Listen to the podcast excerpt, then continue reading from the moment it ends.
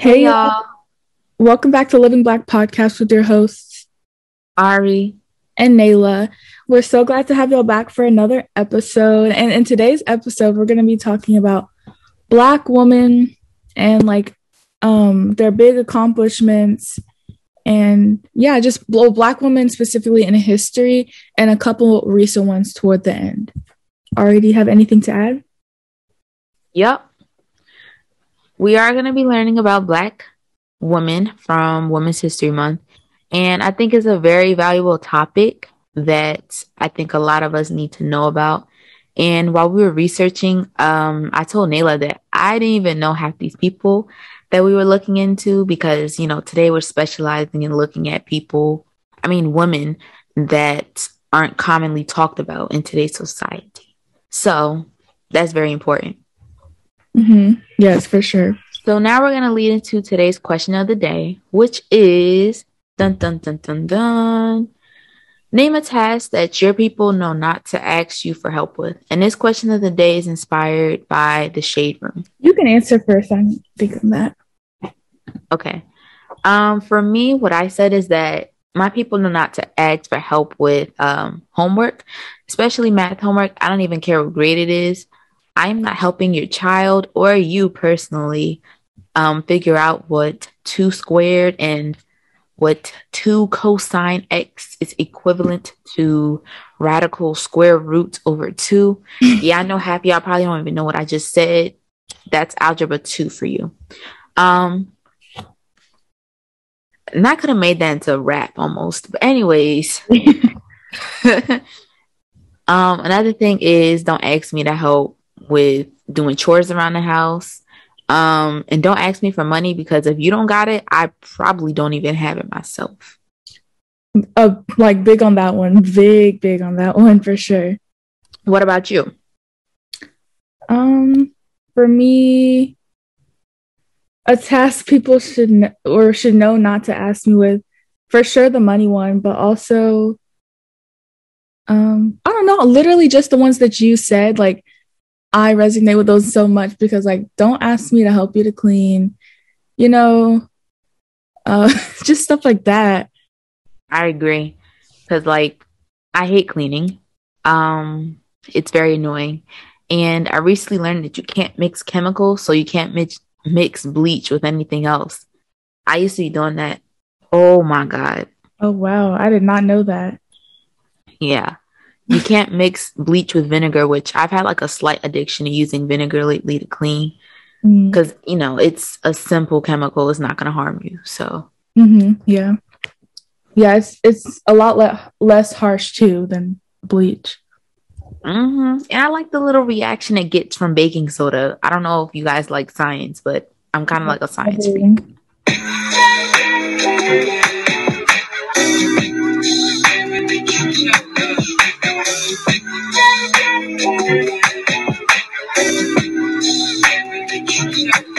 So we're going to move into today's topic, which is, as we said, Women's History Month, but Black Women Edition, because, you know, Black women hold it down, period. Yes. So first up, we're going to talk about Claudette Colvin. So some people say that she's the Rosa Parks remix or the Rosa Parks O G, um, which she actually kind of is. So a little background knowledge on Claudette Colvin. Um, at the time of the situation, and you're going to figure out why they call her Rosa Parks O G. But um, Claudette Colvin, she is an American pioneer of the nineteen fifties civil rights movement. Um, on March second, nineteen fifty-five, she was arrested at the age of fifteen in Montgomery, Alabama. Remember that. And think about Rosa Parks for refusing to give up her seat to a white woman. Um, and at the time of her age, she was actually pregnant. And I don't know if you guys know this or not, but because she was pregnant, um, that's why her name was in the media. And she was also young. So do you think the media would actually want somebody that's fifteen and pregnant in the media, um, like making a change for history? No. Mm-mm. Like immediately no.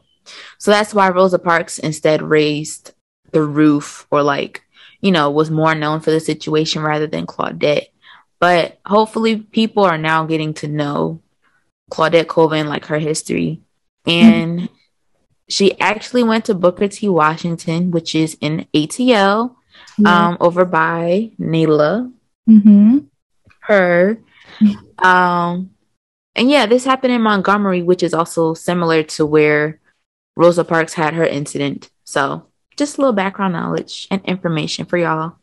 Yeah, and another reason she um, wasn't as, like, acknowledged as Rosa Parks was because she was light-skinned. And back in the day, I guess, like, um, light-skinned people didn't really get as much representation from the Black community. So that was another reason. Are you sure she wasn't dark-skinned? Because the pictures I'm seeing, like, it's kind of, she has a different skin tone. Um, let me see. It could. I think it was Rosa Parks that was light skinned and Claudette Colvin that was dark skinned because um, the images that I'm seeing on like Google right now, they're totally. Oh, yeah, yeah. Sorry. I, I read it wrong. It says not fair skinned. Mm-hmm. My bad, guys. It's good. It's good. Yeah. So she was darker skinned. That's sad, though. It but is. Like, um, this world has always been very colorist. Like, even now in twenty twenty-two, there's like so many colorist people that like don't really acknowledge or don't like or whatever um, darker skinned people. I one hundred percent agree. And colorism is another ism that we have to fix in this America. So, but anyways, who's next on this list? Next, we have Ethel Waters. She was an L G- She was a part of the L G B T Q community, and she was the second African-American to be nominated for an Academy Award. And she became the first African-American to star in her own television show, um, as well as the first to be nominated for a Primetime Emmy. And she became a part of the Executive Council of Actors Equity and the Negro Actors Guild of America. So a lot of accomplishments accomplishments for Miss Waters. Yeah, that's a lot of great information, honestly. And, you know, this is actually not something you hear on a daily basis um, from the Black community, um, primarily.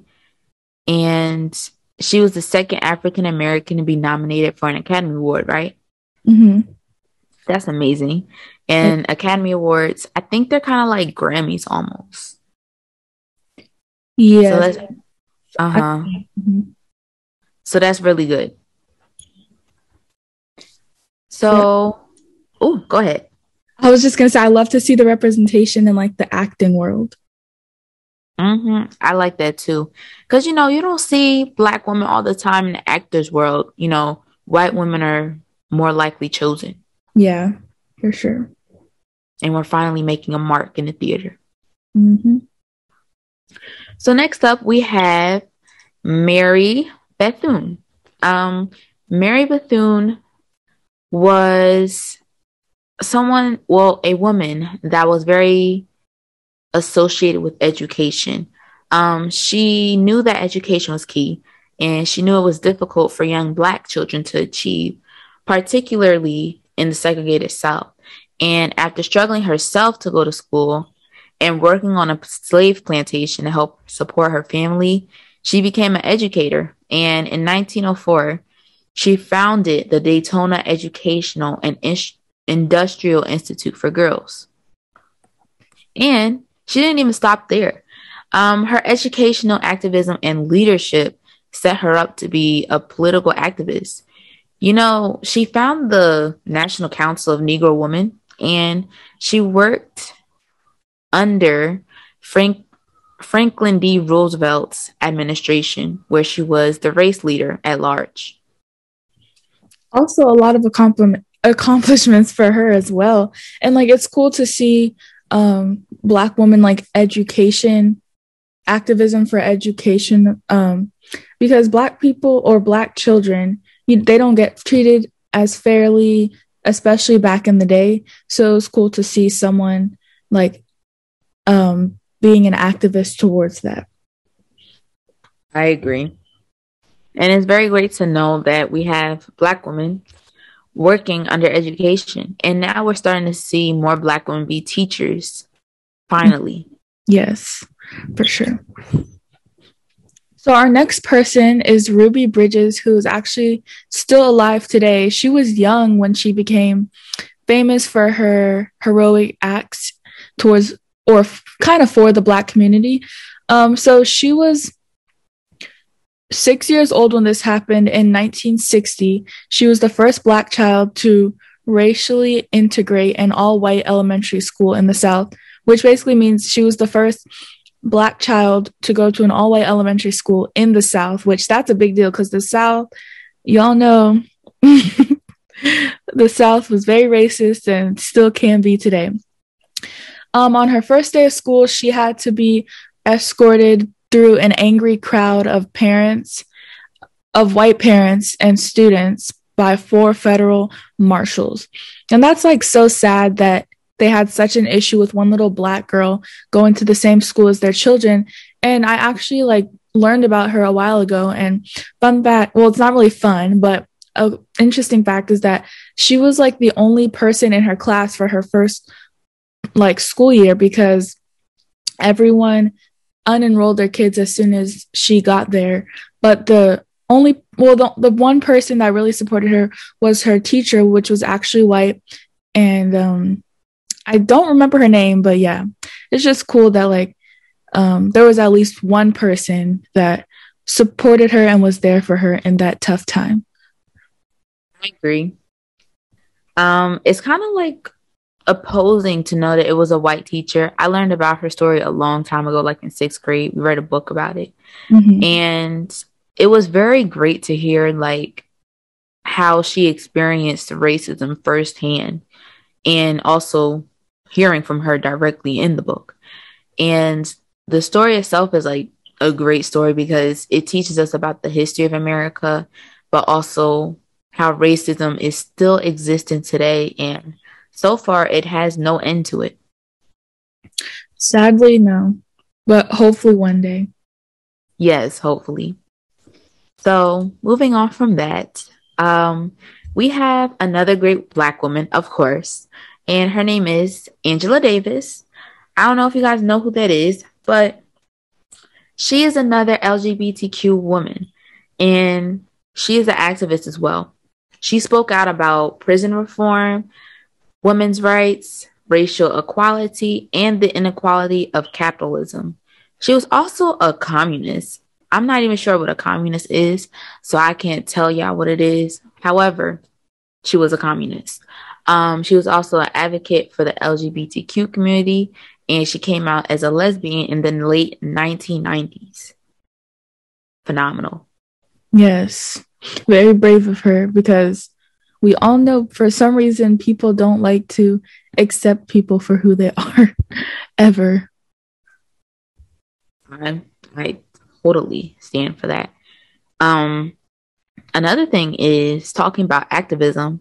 We're giving y'all a little sneak peek, but our next episode is going to be on women's activism. So stay tuned. Yes, stay tuned. Anyways, back to Angela Davis. So I think that's a really great story, and hopefully we get to learn more about her and y'all get to hear us talk about her in this next episode, because prison reform is a great topic to be talking about as well. Yeah, very unique topic as well. So moving on, our next great woman is Shirley Chisholm. I think that's how you say her last name. But she made history by being the first Black woman elected into the, into Congress in nineteen sixty-eight and served as a representative from New York for fourteen years. And while she was in the Congress and as a representative, she advocated for early education and child welfare policies. She also ran for president as a Democrat in the nineteen seventy-two race, becoming the first Black candidate to run for a major party nomination. Um, she was also one of the founding members of the Cong- Congressional Black Ca- Caucus, sorry, in nineteen seventy-one, as well as the Congressional Women's Caucus in nineteen seventy-seven. So this is like very cool because it's like our first, or like, you know, our first Black woman in like big politics, like Congress as representative for New York.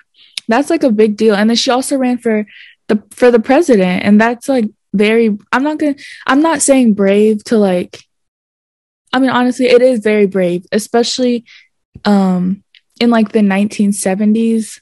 Like there was still a lot going on, segregation and, well, not segregation, but like racism and stuff like that. So it was very brave of her. And I, I just, while reading this, I just realized like a lot of these women on the list are like very brave for their heroic actions. And that's why we should always applaud them and celebrate them. Yes. This is why I say celebrate Black women one hundred percent of the time. And Black women lead the way. Yes, for sure. As always. Um.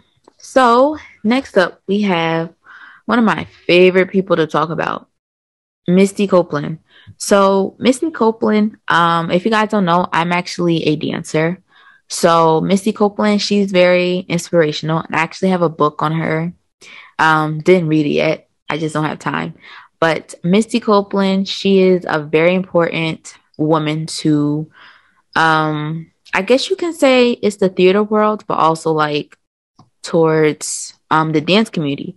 So on June thirtieth, twenty fifteen, Misty Copeland became the first African-American woman to be promoted to principal dancer, which is like a very high role in American Ballet Theater's seventy-five year history, which is a long way to go. And that's really like inspirational because she's the first African-American to be like a principal dancer. So for you to have such a high role in such a like prom- prominently white community is very great, in my opinion, personally. And I know everyone else can agree with it. Yes, I can definitely agree. All right. And moving on, we have Bianca Smith, who is who is an American professional baseball coach in the Boston Red Sox organization and is the first African-American woman to serve as a professional baseball coach. And that's interesting because baseball is not a woman's sport. There is softball, but she is the coach for a baseball team.